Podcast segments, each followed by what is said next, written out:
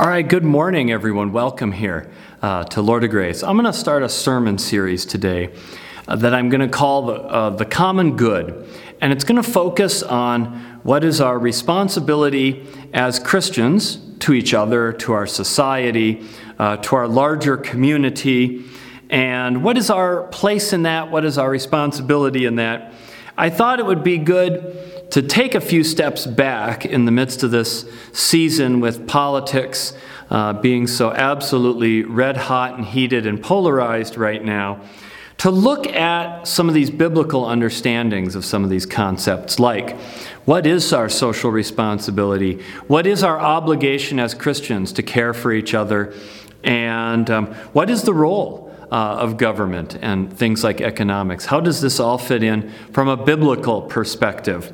And I hope to give a little bit of background on this, not too much, but I feel like I'm, I will give a little bit, uh, maybe a lot bit, because we often go to the Bible and we read it looking for proof to defend particular political, economic ideas that we have today and positions that we have today. And a lot of them are really not in the Bible. They didn't exist in the Bible, at least not as we know them today, not as they've sort of evolved and gotten articulated. And so it can be easy to misread the Bible. On the flip side, I think it is important to go back to the Bible and understand what does it say about things like social responsibility, individualism, economics, these kind of things. So, for example, uh, you go back into the Bible and just take some terms like individualism uh, versus communitarianism. Uh, yeah, you're not going to find a lot of that in the Bible. You'll find little bits and pieces, you'll find little snippets, but not in any way we would talk about it. You definitely wouldn't find anything that we would call communism in the Bible or planned economies. Uh, or take another debate. Uh, the private charity versus government social programs. Should we, have, should we take care of the poor through charity or through government programs? Well, they didn't really have government programs and they didn't have nonprofit agencies. Again, those ideas didn't really exist back then as we know them.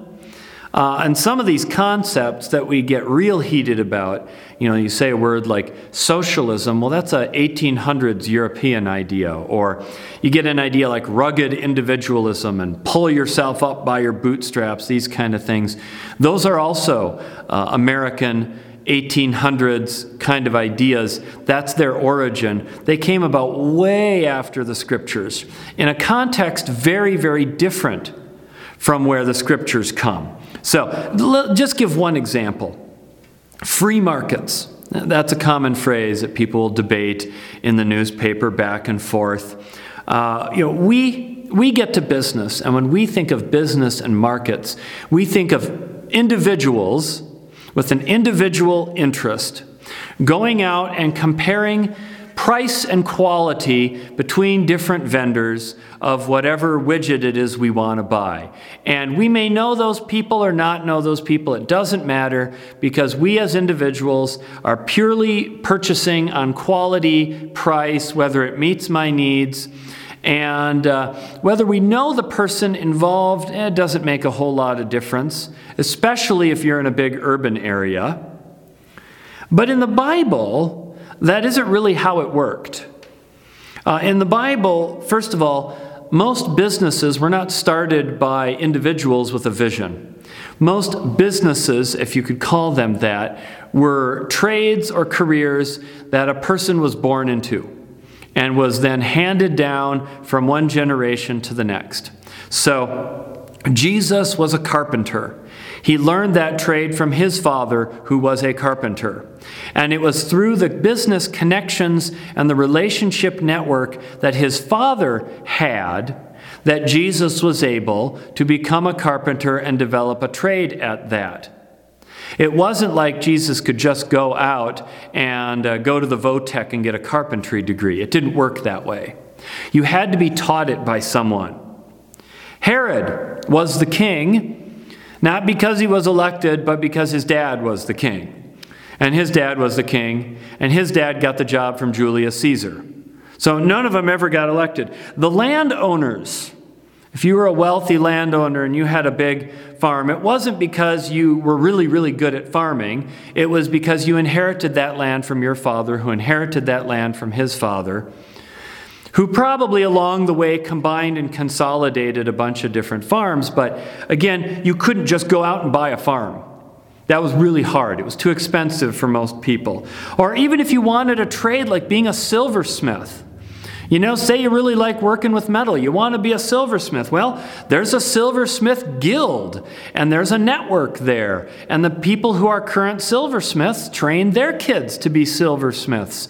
And they do their business through the relationship networks and client networks that they have through the silversmith guild.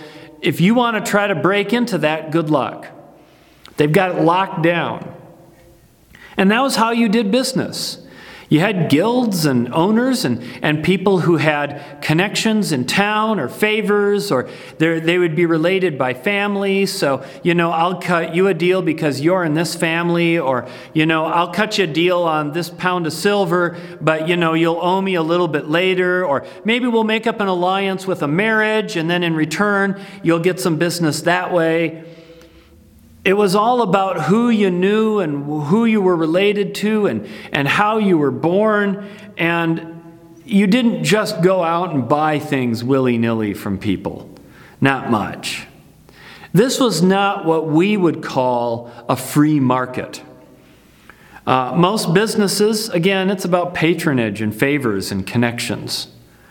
It wasn't socialist in the modern sense of the term, but it wasn't free. The idea of a free market, that's Adam Smith's idea. That didn't come till 1776 of all times to write his book. There was no laissez faire, no invisible hand. So if you go to the Bible and you ask yourself, does the Bible support capitalism or socialism? Neither one, as we understand it, existed then. So you got to st- step back with your question and say, more like what does the Bible say about trade? What does the Bible say about economics in general? Uh, or uh, take the example of politics. Right? We'll have debates, big debates about personal freedom and individual rights and liberty versus communal responsibility and when should we give up our individual liberties for the common good. And we'll have this debate back and forth like crazy. In Bible times, there wasn't much talk about that. The notion of being an individual was an alien idea. You were a member of a family and a clan and a tribe and an ethnicity, and that was how your identity was formed, and how you lived your life and formed and married, and how you and what you did with your money, and how you spent your money, and expectations of sharing money. That was all determined by your family.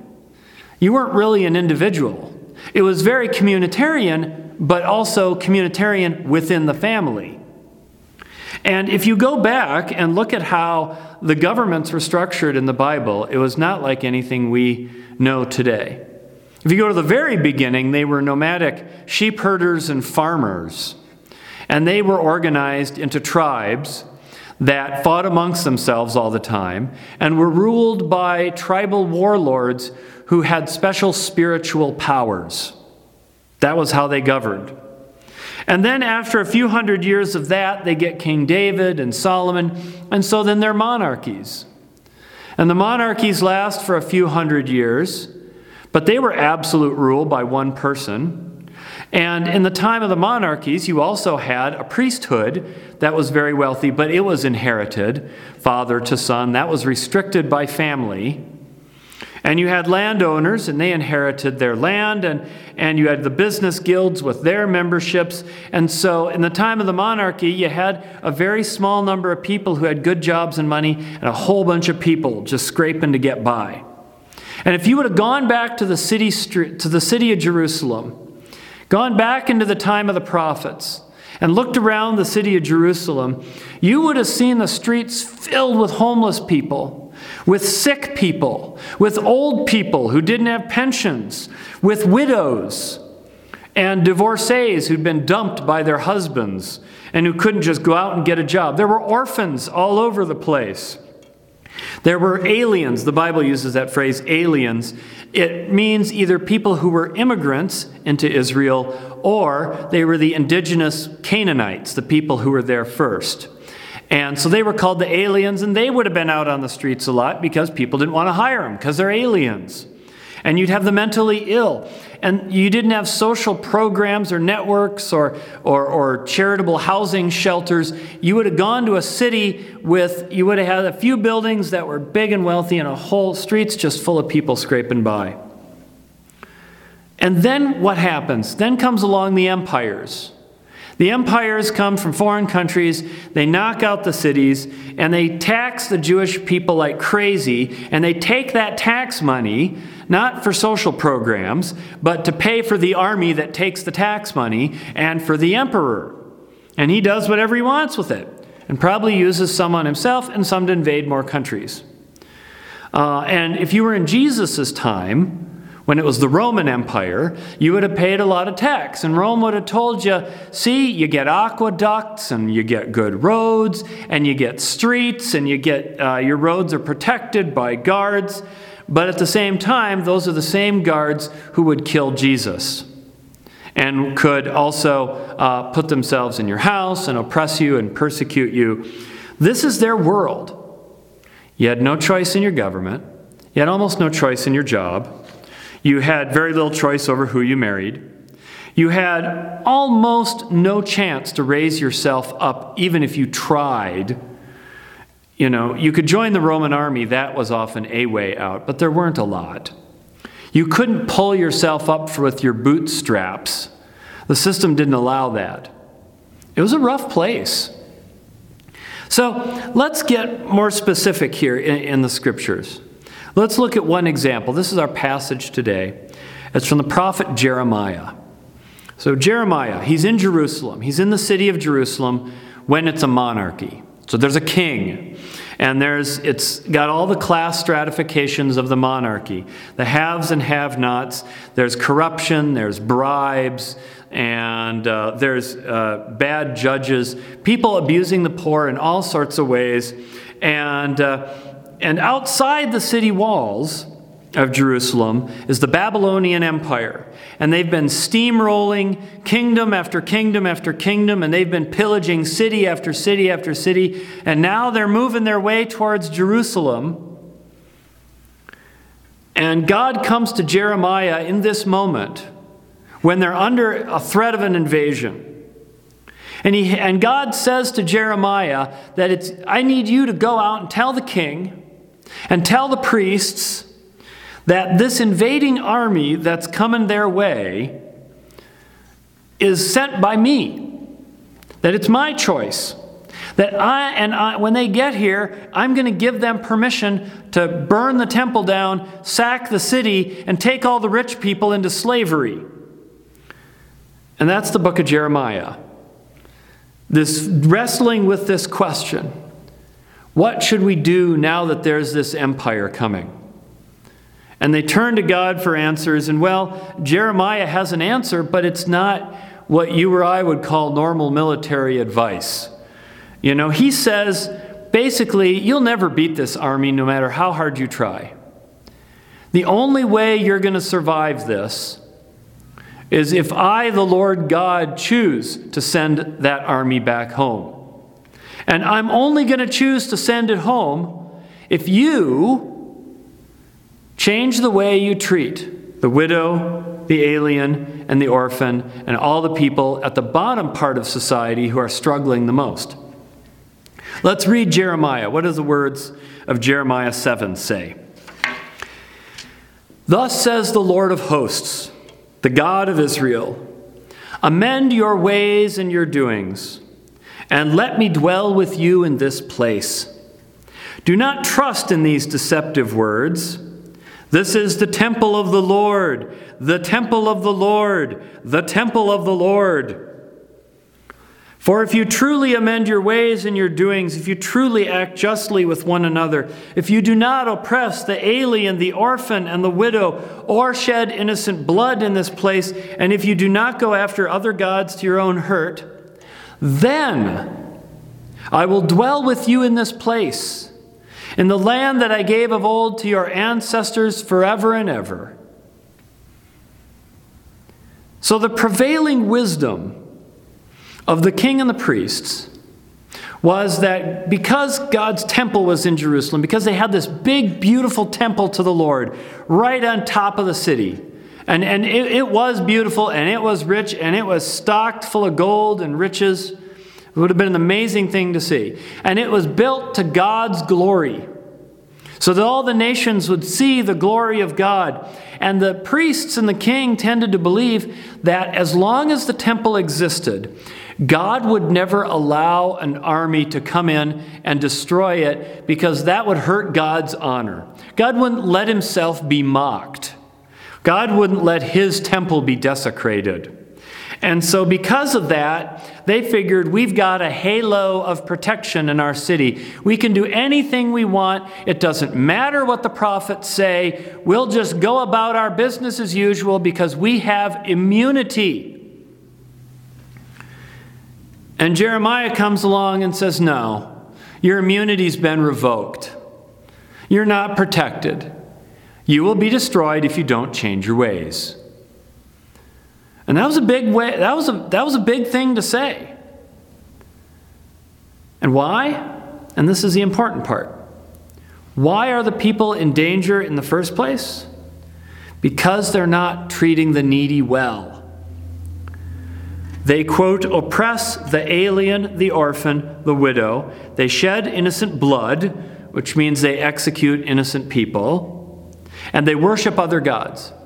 That's their list of sins. That's what makes God so mad that he's going to burn the city down. That's what you have to change in order to save yourselves. Not be more religious and not stock up your army. If you want to save yourself, you must do what it says in the prophets, and Jeremiah is not the only one who says this. The prophets say this over and over. The same formula the widow, the orphan, and the alien. And so when, Jesus, when Jeremiah speaks and he goes and he talks to that, that small little elite that has all the money and the power, he's telling them that, yeah, we need to make some changes to the laws. We need to make some changes to the economic policies. We need to make changes to how we do trade. We need to find some money to take care of the widow and the orphan and the alien. And we need to start looking at how can we create jobs? How can we provide housing and food and clothing and shelter? uh, to them and to the immigrants and indigenous people in our midst. And God says, if you can do that, if you can change your ways, and dig deep into your pockets and dig deep into your law books, and you can start providing all these things, then God will send the Babylonians home.